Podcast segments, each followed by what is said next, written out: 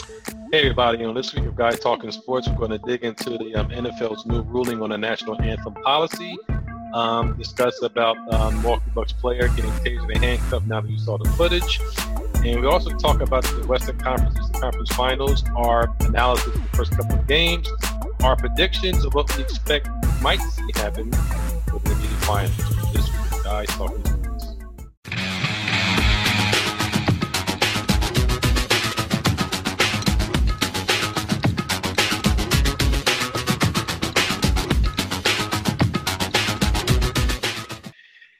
everybody. Welcome to another week of Guys Talking Sports. This is me, um, E, once again, uh, with my man Al. And unfortunately, Big H is under the weather um, for today, so he won't be on the call. So it's just going to be us two shooting the shit as always. So, uh, Al, how you doing today, man? I'm doing great, even though I'm hot right now. I'm wearing this tank top, but all in all, I'm doing good. nice, nice, nice. Same here, man. Uh, you know, just getting ready for the um for the holiday weekend. About to take a road trip and a long road trip, but uh, hopefully I'll get a barbecue in in there sometime this weekend. So um, anybody out there send me a hot dog or a hamburger from off the grill. so we're gonna hop right into it. I mean, there's a lot going on right now. We have um, you know, the um, Eastern and Western Conference Finals are actually getting quite interesting at the moment. Um, you know, obviously last night the Boston Celtics at home um, beat um, the Cleveland Cavaliers. Um, obviously, LeBron should have just played one on one against five because the rest of his people just didn't show up and don't show up unless they're at home. So he might as well just not even, you know, they might as well just forfeited that game last night because it was a joke. Even though, in my opinion, that game was tailor made for the Cavs to actually steal it in the fourth quarter because Boston was doing everything under their power to give that game away um, LeBron just had no help at all. Um, was you know, needless to say, a Kyrie Irving, if you're still on that team, Cavs would have won that game easily. But um, that's not to be said. Western Conference Finals is down um, two and two. They're going on right now tonight um, in Houston. So um, somebody's going to be three and two, and I think one, if not both, of these series is going seven games. But we'll get to that in a sec. But first, the big news right at the NFL office is that the owners agreed and commissioner stated that there's a new ruling to the um, anthem national anthem policy. It states that players, if they don't want to stand for the national anthem, can go into the locker room and wait out until after the national anthem has um, ended, then they can come out to the um, come out to the game. However, if they are on the field, they must stand and act in an appropriate manner, beholding to the um, national anthem and the flag. So no kneeling. So Al, with this new ruling by the commissioner, um, let me phrase that. This new ruling agreed by all the owners. Well, agreed, I guess, 31 out of 32. Um, the 49ers owner abstained, as he said, but um, the owners uh, owners agreed to that. The commissioner said it. So, what do you feel about this um, new ruling about national anthem policy? um, I kind of find it funny. I kind of wish Adrian was here because I would love to quiz him about his owner um, apps, uh, basically just not doing anything at this point. Um, in a nutshell, this is a complete joke. Um, all this talk about in support of the players, didn't even consult with the players union in regards to all this. Um, because the players union obviously was like, you know, we have to look at this to see whether or not we are okay with the, the new rules in place. If not, we're definitely going to challenge. I think that this is completely. I understand that you're trying to implement something, but you cannot implement something and take away the players' First Amendment rights. Um, that's in a nutshell. And I'm gonna be honest with you. If you really thought that this would help regain some of the lost revenue that you had this past season, I don't know if I don't know if you the owner, owners realize it or not, but I don't know if it's a lot of people. They're going to lose revenue regardless. The bottom line, Um, I think this is a complete joke um, for them to act like they was on board and then to implement this rule. But in all honesty, I'm not even going to say anything until I see what the players are going to do. If the players are not going to make some type of stand or challenge this, best way for them to do it is go through the players union because I think that'll right now be the right way. Um, but they need to do something in regards to it. If they don't, then I can't understand people getting upset about it if the if the players are not going to do anything about it. And I think that's something that you said the last time we talked about this in general because the players is the ones that really going to have to say, all right, you know what, I don't. Uh, I mean, this is my First Amendment right that's being like pretty much stomped on. Um, so I, I have a right to defend it. But if they accept it, you know, what else can you do? What else can you say? Um, I was going back and forth on Twitter about this, and you know, just saying, you know, it's funny how so many people, so many um, people that are so complaining and against the actual, you know, people that are protesting and kneeling during the national anthem. And I, I asked them a question. I said, "What are you going to do if you see a fan or someone sitting next to you kneeling um, during the national anthem? Are you? What are you going to do? Like, you can't everybody has a right to do to, to protest however they feel like it. And I think that in a nutshell, I think the NFL is going to there's going to be some consequences. Whether or not it be enough to affect the the NFL going forward, we shall see. But I'm pretty sure there's going to be some consequences going forth in regards to this. Yeah, I agree. I um, you know, you know, the protest was never ever about the flag and was never ever about the national anthem. It was always was about, you know, the police brutality, the killing of, you know, the killing of unarmed black youths, and trying to bring light to the, you know, the you know the injustices that does occur within the police, you know, in the police system. Never uh, necessarily about the anthem. It was moved into the anthem as a way of trying to silence the protest. And now you have the owners um, agreeing ununanimously. Some people abstain. In my opinion, you know, abstaining is is about my opinion. It's about a good way of saying yes. I mean, you just not saying yes or just I'm not going to vote on it. If you don't believe it, just say no. However, I think, like you said, this is some complete BS. I mean, it's it's their First Amendment rights. Um, in my opinion, I think the owners have just told just told the, the players, obviously not consulting anybody at all, not one player rep there. Um, they basically told the players that your cause, we deem that as irrelevant and unworthy of our attention. You are costing us money, and if you are out there, you are going to stand. They brought the the final judgment. Now there's been some talk about well, it has not been, you know, formally voted upon, but you guys came right out and said it Roger Goodell basically had a press conference saying what it is. So in my opinion, that's about as good as being formally voted upon. Because if it wasn't, why are you opening up your mouth? However, I mean, this is just a way for them to, you know, finally put a cat and put an end to the protest because to them, they believe they're they're missing money, whether they're scared of Trump or not. I mean, I don't know, but you know, Trump was the one that if anybody should man, it should be Trump because at the point before he opened up his big mouth, you know, there was hardly anybody really protesting. There was a few people here and there, but that had been largely forgotten for the most part until he opened up his big yat and then he brought all this light to it. And now all the owners got into a tizzy and look where we're at right now. So, in my opinion, I'm not. I'm not sure what the players are going to do. I mean, the only thing this is going to happen is week one, you're going to have all the rioters and all the sports commentators taking roll call, seeing who's out on the field during the national anthem and who's not. And then they're going to be right there in the locker room asking people, well, why do you stand out?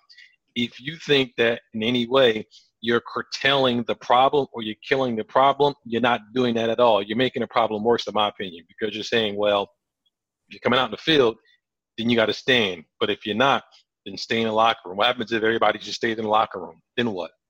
You're still bringing light to the problem. You're not killing the problem. So, to me, I think this was BS. I think the owners basically told the players what they truly felt about the whole, um, you know, the whole protest, all that, you know, conference they had back in the middle of the season where they had um, who was it, Malcolm Jenkins from the Philadelphia Eagles come in, all those people, you know, gave some money. All that was lip service to, you know, to get the shit off of the TV and off of national airwaves.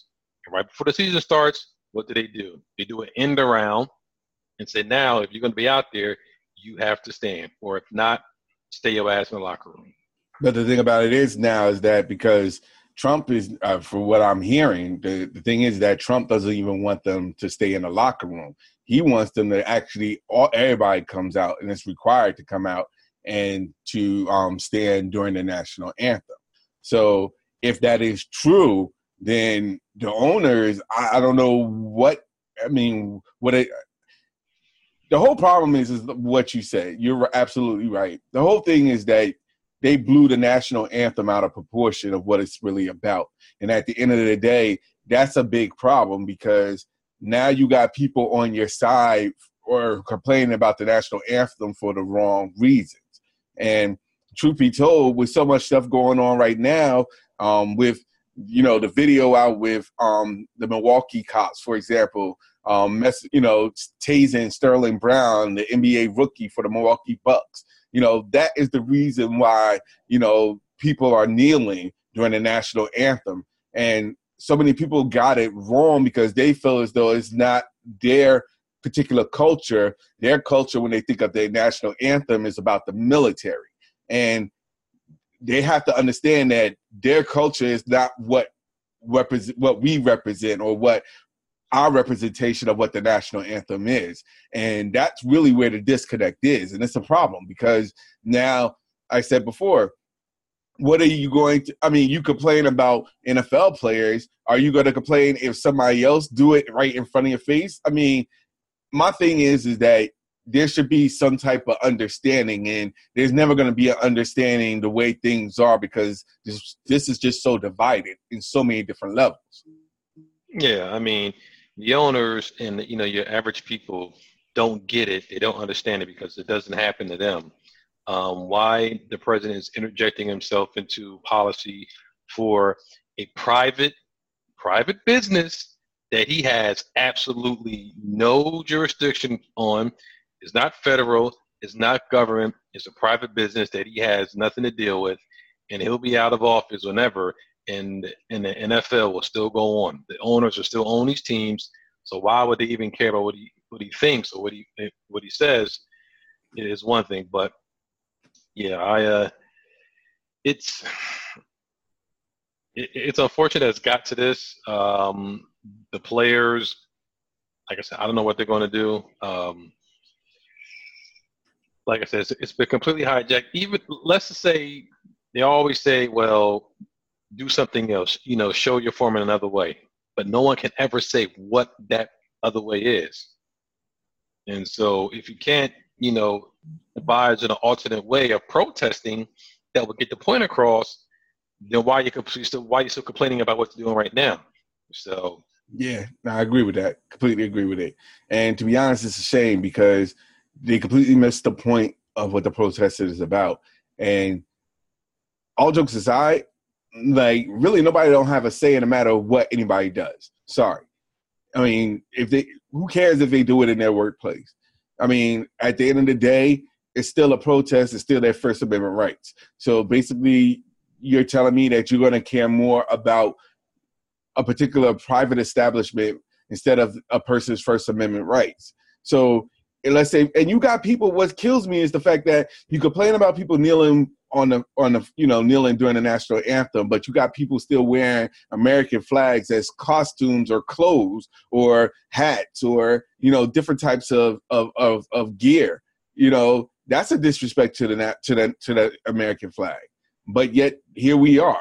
You know, could you imagine if there was so much backlash about people wearing the American flag as clothes? Like, can you imagine how much backlash that would be, and people would still try to defend to this day. Those same people that's complaining about kneeling about the national anthem would be the same people defending themselves about wearing a national flag.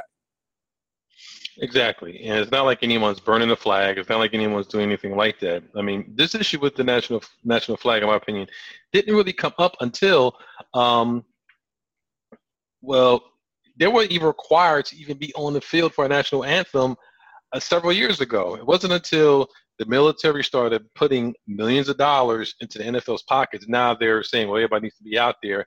But up until several years ago, it wasn't a requirement. It wasn't even playing the national anthem. And most of the times, the teams would stay in their locker rooms while the national anthem was being played. There was no, you know, there was nothing that said you had to be out there until they started getting money to promote the, you know, the flag and the military. And have the military military days for the games. Now you want to have all the teams out there, you know, the standing, you know, you know, lockstep, because it makes you look good. When it was always was just about, you know, the money, and now they're worrying about the bottom, the bottom line, and a, and the dollar is that they're worried about losing money. I'm wondering what will happen if. I mean, I understand the kneeling. If, I mean, I understand if if they feel that bad about kneeling, how would they feel if players come and instead of standing for the national anthem, turn their backs on the national anthem on the during the national anthem? I wonder how many people. What will it? I mean, I it's going. It's not going to get better. That's really the bottom line. It's not going to get better because people are still going to protest for whatever reason that you know it is what it is. People are going to understand that this protest. Some people may do it for police brutality. Some may do it for you know from a military standpoint where the veterans are not getting enough of, of you know injured injured veterans are not getting enough. There's so many ways that you can can protest about this, but yet people are still going to complain one way or another. The problem is is that they need to understand that everybody's going to protest and just as well as everybody's going to complain about something. But the thing about it is, it's still your First Amendment rights, no matter what. I can't, you know, if somebody protests the fact that, you know, let's say somebody protests about, you know, whatever, about people eating unhealthy foods, you know, whatever the case may be, you know, it's their right you, I mean, I can't get upset because of what they're doing because it's their right to protest. I may not agree or disagree with it, but still can't get upset about it or complain about it because it's their right. Is their right. I mean, you might not like it. It might make you uncomfortable, but if it's making you uncomfortable, you don't like it, then they're getting the point across about what they're trying to protest. And um, like I said, the owners don't have a clue because they live in a, a, a world apart from the players. True. Uh, the average fans, you know, might not see it because you know they don't live day to day with interaction with cops or how the cops treat the community because in certain some people's communities the cops don't do anything the cops are viewed as, as friends and they're to protect and serve. In other communities they're there to really police and keep traffic into a certain you know area. Anybody gets out out of pocket or they believe gets out of pocket you know then you know they're they react. Or in the case of you know, the rookie from um, Milwaukee Bucks, in my opinion, overreact um, in that case, and you know, use use tactics and force that was way unnecessary in that situation. So until it happens to you or happens to people that you know, some people will just not get it and will never get it and will never understand it because they don't walk a mile in, a mile in other people's shoes. Completely agree and you know completely agree and it's unfortunate because you would think that the way things are in this day and age people would get a better understanding and obviously that's not the case it's not and, and it's unfortunate and you know i'll kind of you know i guess we'll kind of you know move on to the other topic with um the guy from uh, milwaukee bucks. Um the police video came out. They showed the cops you know what should have been a simple traffic ticket you know, turned into him being tased, handcuffed, and you know, of course, they had their backup. They had like what four to six cops there for one one person getting into his car, parked illegally. That was that was known, but a ticket should have been issued, and that should have been the end of it. But of course, one thing leads to another. One thing leads to another, and then he's tased and handcuffed. And we saw the video footage from the body camera. So, Al, what is your thoughts on that?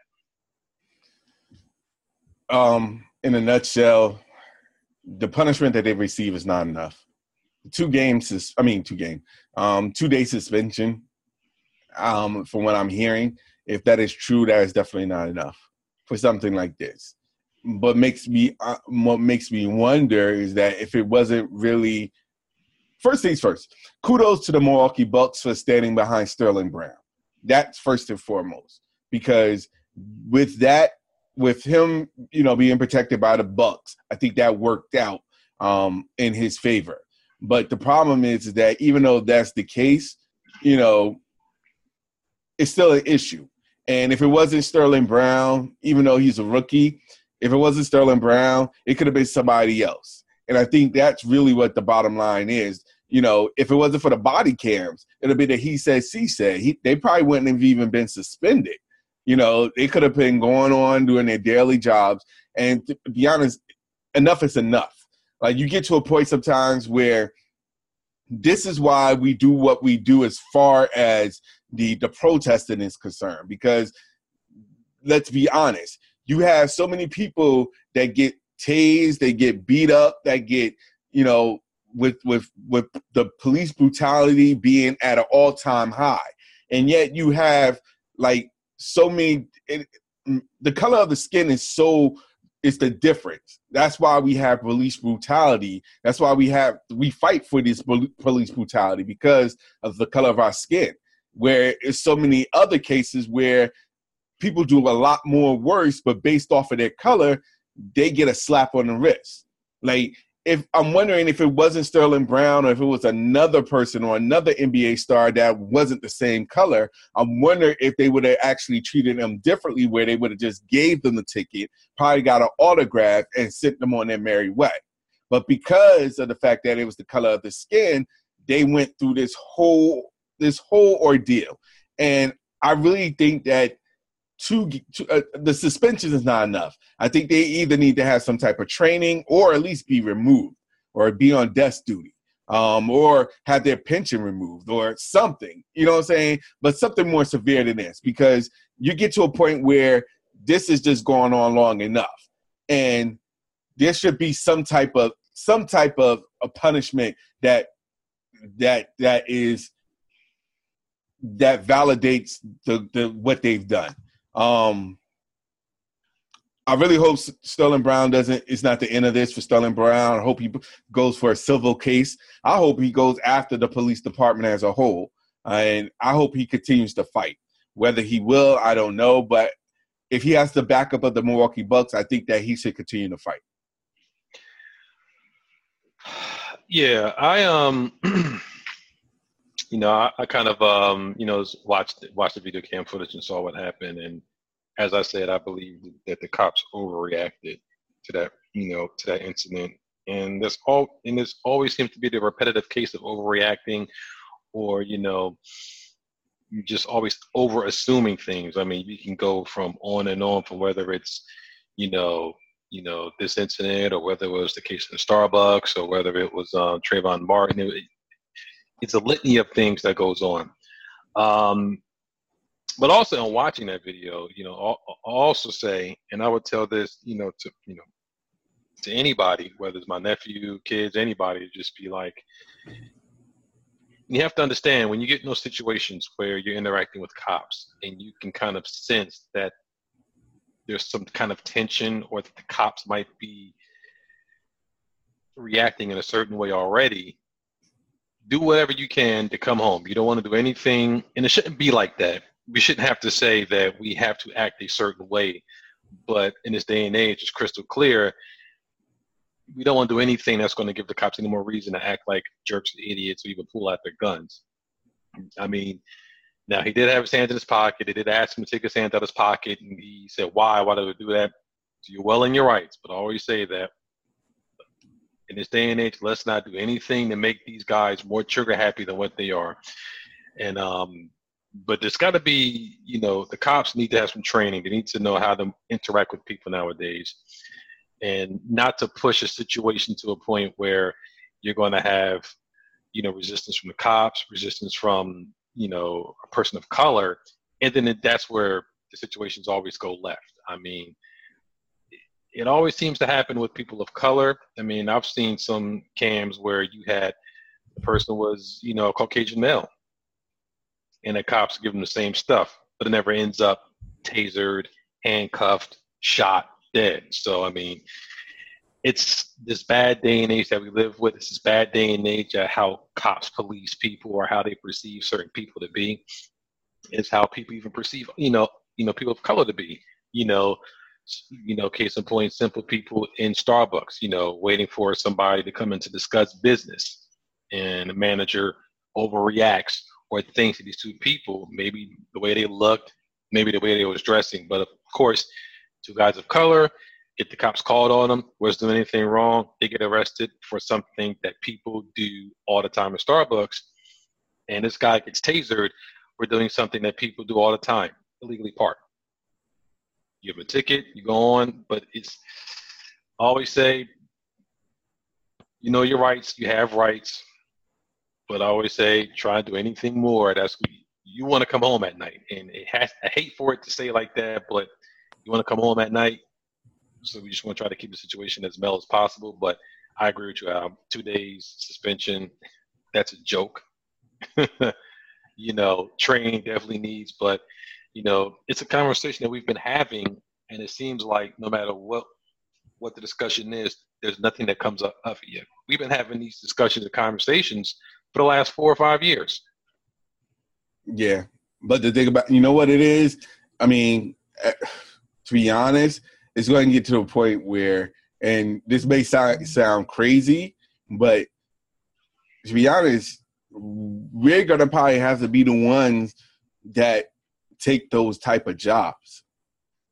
I think that's going to be the only way that that would would minimize some majority of this because if we let's say for example the more diversity is in the police department the better that's I think that would be the bottom line.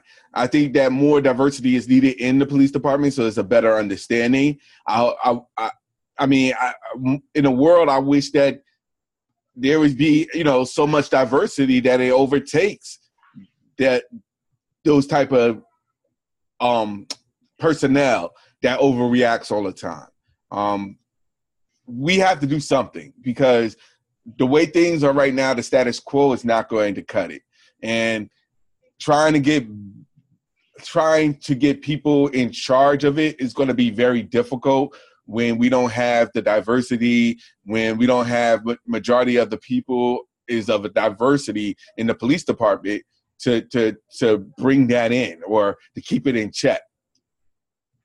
It'd be so much different if you know if it, uh, the police department was run by diversity i think that it'll be it'll make a lot of difference in this world where you know some people may you know whether if somebody gets stopped you know some another person that may be of color may have a better understanding and say hey look you know just chill out. Don't you know we'll just give a ticket and move on.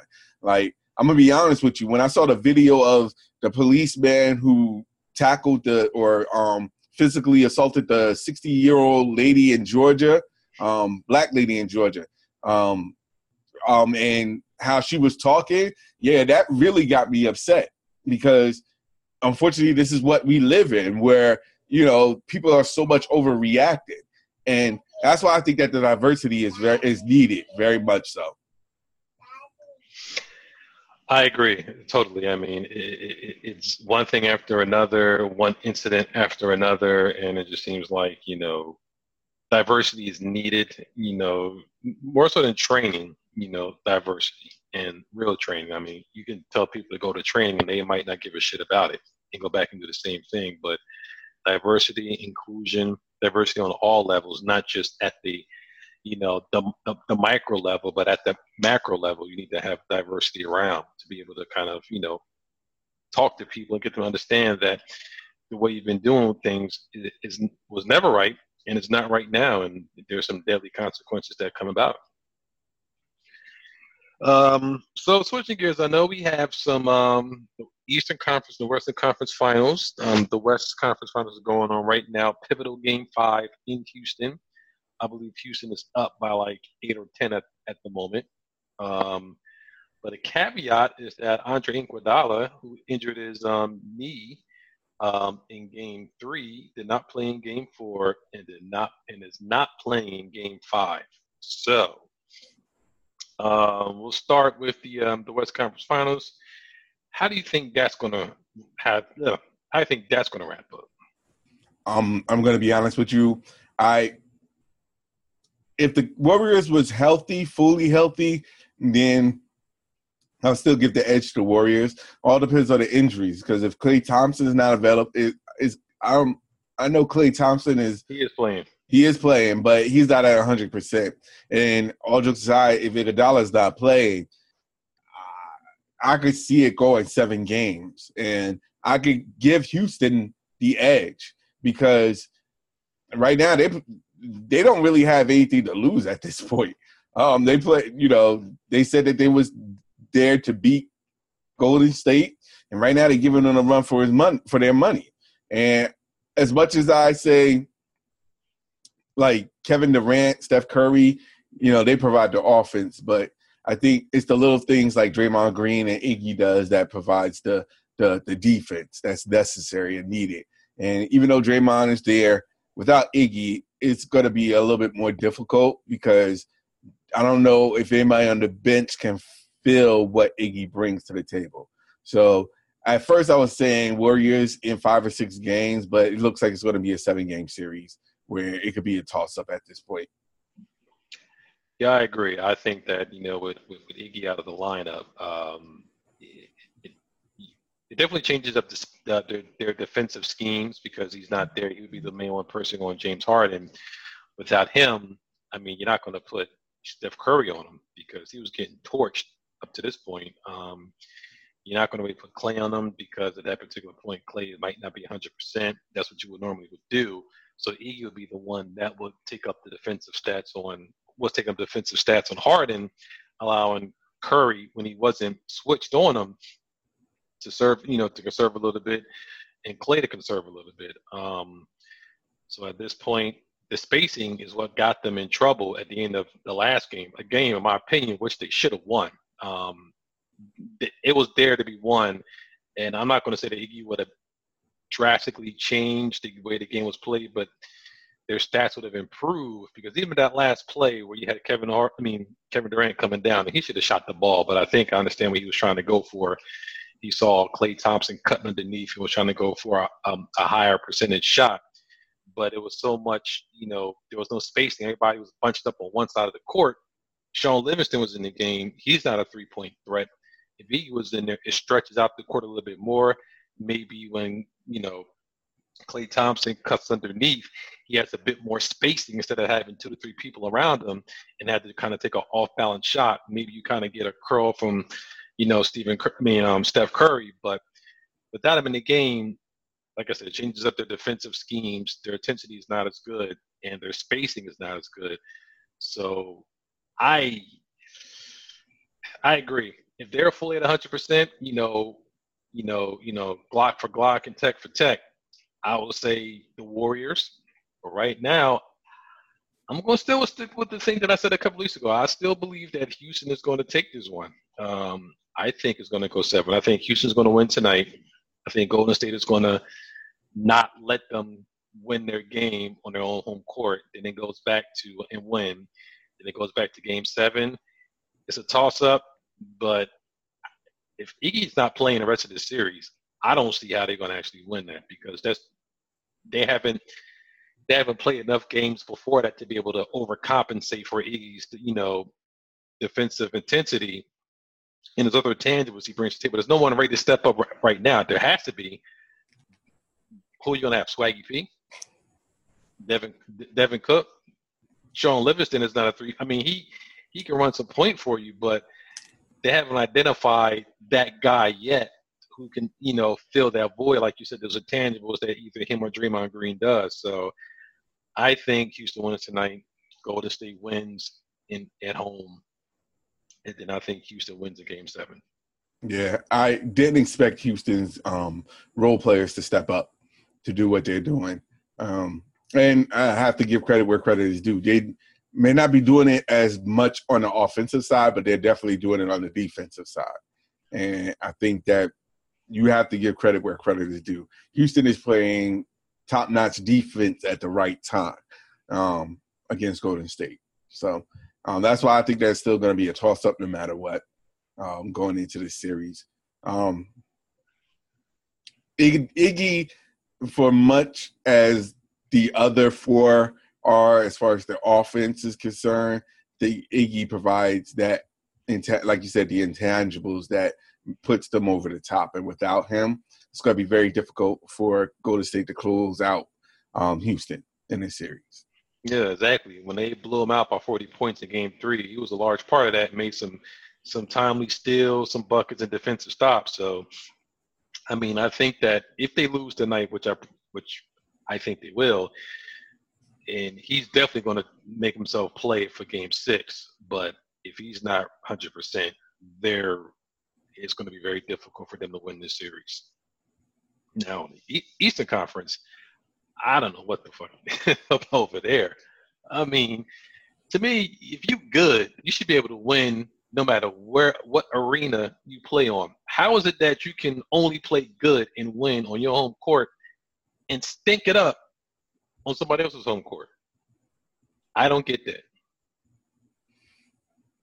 All right, so I, I, I told you this. I said that I, I Boston right now is in a position to win the series. Bottom line, because whether Cleveland comes back on their home court, which I expect they will, I said I said this before. Celtics is uh, like you said, it's so weird the fact that they're still undefeated in home during this playoff run and I really think that they will close it out in seven games. And I told you, don't get me wrong about Cleveland. Don't get me wrong about LeBron. He's still he's still the, one of the best players in this league. Don't get me wrong. I never questioned LeBron when I picked Boston. I questioned the rest of the Cavaliers, and it's so alarming that LeBron is doing all he can but yet get the performance out of the other players that he got last game in game four. No, game five, sorry. Um, Kevin Love with 14 points. Um, George Hill and J.R. Smith combined for like two or three points. Like that alone. And I, I the cast is not where it should be.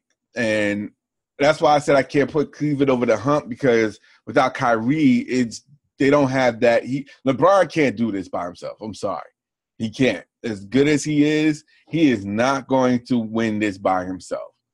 And I thought that they was going to give Korver a little bit more touches because I thought that he was doing well, but they even put him in the game majority of that game five. So it's I really can't see Cleveland pulling two wins. I'm sorry. I, I just don't see them pulling two wins. I can see them getting this next one, but I just don't see them doing it in game 7 mm-hmm. Yeah, the uh, you know, his teammates, you know, have not been giving them the assist that they need. Um, you know, Kevin Love is I think after Isaiah Thomas got started in the lineup and he got felt like he got regulated to the third option, he has never been the same since then, and that was way before midpoint of the season. Um, and then um, th- those players never meshed well over the long term. Even if I said once they got him and he won the two games before the All Star, everybody thought, "Oh, the ship is right. They're going back to the finals." I was like, "You got to see how the first, you know, ten to fifteen games after All Star break looks when they have a, you know, you can really see what it's going to be." It was almost 20 games after the All Star break, and they're still trying to figure out their rotation. I'm like, if you at that particular point, you you going in there with problems, and then, you know, they they got lucky with Indiana because they should have lost to the series in Indiana. No business at all winning that series. Toronto Raptors just folded like a cheap tin on them and didn't give them no competition. And right now, I, it it's it's hard to.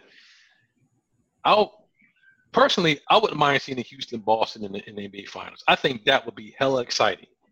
I agree with you on that. Hella exciting. I'm, I'm not sure if the um, NBA execs particularly want that. I don't think both. I don't think one of the two teams is not making it back to the finals. Either is going to be Golden State or Cleveland. One, if not both, is not making it back. And um, I definitely think Cleveland's going to win games. You know, I mean, Cleveland's going to win Game Six at home.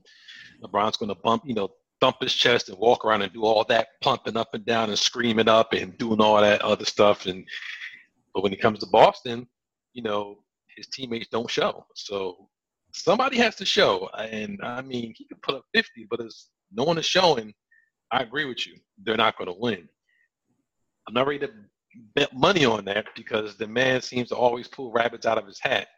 But eventually, the magic has to, you know, wear off eventually. And I think that uh, this year is possible. I mean, if he's vulnerable at any time, at any point, it's this is this year.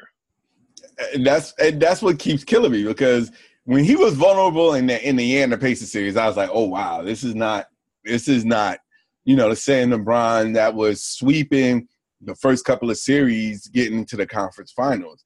This is like, oh snap, he could have lost in the first round, LeBron. So, like, and like I said, it's not about LeBron per se, but it's the rest of his teammates. And I'm I'm not saying that when they win because his teammates play well. LeBron is always going to be LeBron no matter what. When they win, the focus is that because his teammates is playing well. When they lose, the focus is because the teammates is not doing well.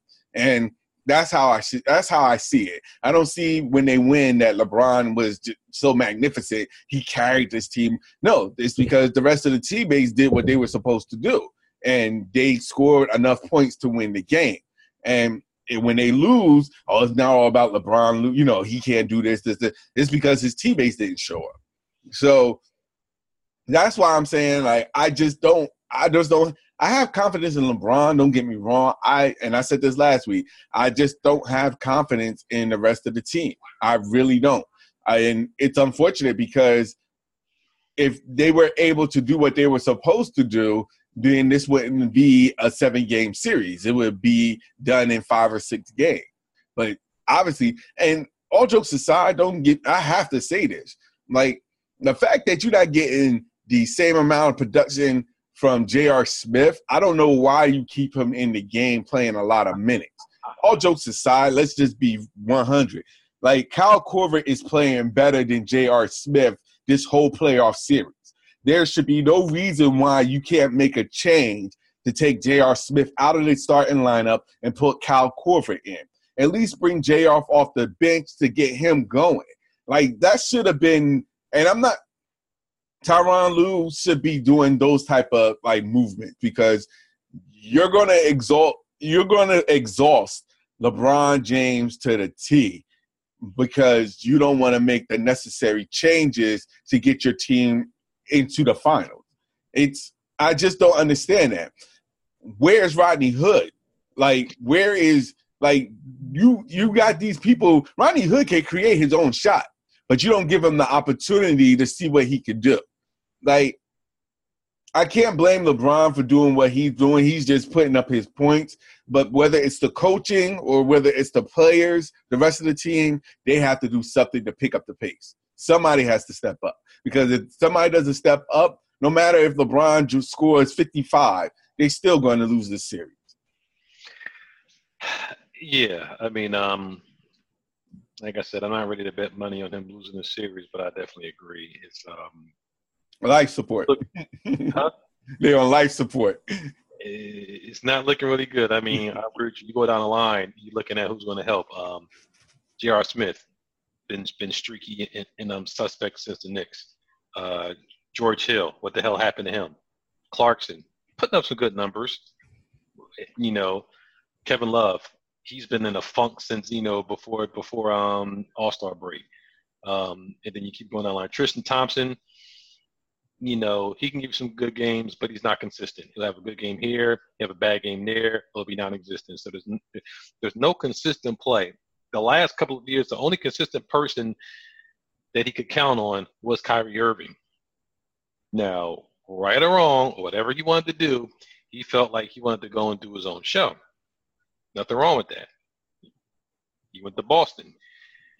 And now you see LeBron has to, you know, these are the cast of characters that he got from a trade. These are the cast of characters that they did another trade for, and this is where they're at right now. So this is this is what he has to work with. And if I'm LeBron James, if they lose, you know, in this round or the finals, whichever one, you know, how however it works out, does he even stay because that team is capped, strapped big time. They have no money to bring in anybody, and that next pick is not going to bring you in anybody of really high value that's going to make immediate impact, depending on who they pick. I mean, you could find a diamond in the rough, but you're still going into a team where the dominant alpha male is LeBron James. It starts and ends with him, and everyone has to kind of, you know, acquiesce their game to complement him and not being able to shine. So, to me, if he loses, he really has no reason to stay because he's going to be stuck with that team, you know, as is next season. And that East is getting a lot stronger. Philly's going to have another year underneath their belt. Indiana Pacers, oof, they're going to be on the come up. Milwaukee Bucks, they're getting their act together. The Boston Celtics don't even have Gordon Hayward and Kyrie Irving. Good Lord. So, I mean, if I'm LeBron James, I'm looking at the landscape of the East. I'm looking like I'm not getting any younger and these young teams are getting a lot stronger. Your reign in the East is coming to a very a very quick end. So I don't know what they do. Um, does he run to the West? Probably not because he prefers the East because at the moment it's been less work for him to get to the finals in the East than has been in the West. But I agree with you. He's to score his points. His teammates, if they come and play, like they'll probably miraculously come and play in, in Cleveland, they'll win. But when they go to Boston, I don't know. I, I will say this: even if Cleveland wins, if Boston loses in Cleveland, they better come. They, I don't want to be a blowout. That's for sure. Because if it's a blowout, then I'm gonna be very worried about Game Seven. Um, if they come with some type of energy to play and they lose by a couple of points, then I'm like, okay, I'm not really worried about it you know, it is what it is. I think they'll win it in seven, but it all depends on how Boston comes. They, you know, if they come correct in Cleveland and and and be manageable and not play, you know, and play with the effort that's there, I think they can really close it out. And shout outs to Jayson Tatum for being as young as he is, doing what he's doing for Boston because him, Jaylen Brown, Markieff Morris, you know, who was a castaway now in Boston. You know, shouts to Stevens for putting Aron Baynes um, into the starting lineup. Like he is forcing these type of changes, and it's working out. Like Boston right now is the San Antonio West, the Eastern version of San Antonio right now because they're playing more team basketball and they're depending their players, their young players are stepping up. It's something like they're just fitting all of evolved around the system, the the Boston Celtics system. It's very similar to what San Antonio had done with their system in place. So I think shout out to them. Yeah, I agree. I mean, you know, I would like to see some new blood in the finals. I think it's needed right about now. I think it's, I won't say it's gotten stale, but it's gotten predictable. Um, I think that, um, if, you know, obviously one thing to the Boston Celtics, you go in there in Cleveland, you go in there that first quarter, and you punch them in the mouth and you try your best to take that team out. If you can take the other team, if you can take everybody else out, let LeBron score 50, but you you take everybody else out and you try to you know put a hurting on them and punch them in the mouth the first quarter, take the crowd out of the game, take the role players out of the game, and make LeBron have to do all the heavy lifting by himself. Then you win because I think they're going to feel more comfortable in Game Seven at home but I I wouldn't trust a game seven at home with LeBron James on the court because you're not sure what's going to happen. But if I was the Boston Celtics, I would say end it in Cleveland, end it right on King James's court. And not only do but, it do it early. Yeah, but not only that, show them that you're not just a home team. Like if I'm you, if you want to be taken seriously and do make it into the finals, you need to beat them in their home court. I mean, you need to beat them while away. You need to beat them away from TD Garden. You need to show that you can beat Cleveland with LeBron James in Cleveland. Like this should be your biggest game of the playoffs, without a doubt. Because if you could do that, I think that most media, most social, you know, fans, people out there, NBA, would take you seriously in the finals. Because if you have to, we have to wait until you do it in the in Boston. Nobody's going to take you seriously. Everybody think you're going to get swept by Western Conference, no matter if it's Houston or no matter if it's Golden State. If you really want to put your mark in on this playoff run, playoff push to the finals, you need to beat them in Cleveland. Yeah, you need to make a statement to, to King James. You need to make a statement to the Houston Rockets or the Golden State Warriors because whoever you play, they're going to have home court advantage, not you. So I agree. You know, make a statement, prove to everybody that you can win outside of home, and prove to whoever in the Western Conference Finals saying that hey, we're undefeated at home.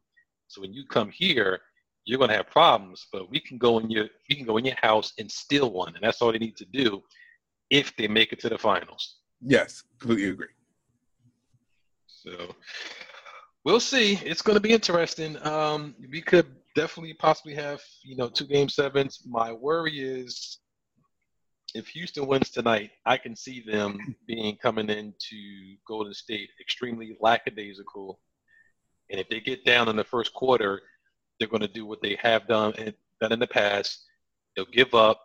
They'll wait to go home and it'd be another blowout game because they just they gave up in that third quarter. They just gave that game away. Mm. So we'll see. But um, I guess we're coming up on our time. So um, as always, we appreciate everybody for tuning in, subscribing, listening to us. Um, as always, any comments or any you know questions are are appreciated. So I'm um, Al. Let them know where they can find you at. Um, of course, you can find me on Instagram and on Twitter. I am Al Qualls. Instagram and Twitter, I am Al Qualls. And you can find me um, on the gram, Snapchat, and Twitter at J E Ross number seven at. Um, and just for everybody else's know, it's a tighter game right now. It's 41-45 the Rockets with about uh, a little less than two minutes in the in the first half. Wow, that's what's up. So, yeah. All right, everybody. Once again, one love. Everybody have a happy Memorial Day, a safe Memorial Day, and uh, you know we'll see you next week. Same bat time, same bat channel. God bless everybody. Get get well, Ace. See you next week. Shout out to everybody out there checking us out. No doubt. Long Island. Long Island Nets, I should say. Whoa. Happy Memorial Day, everybody.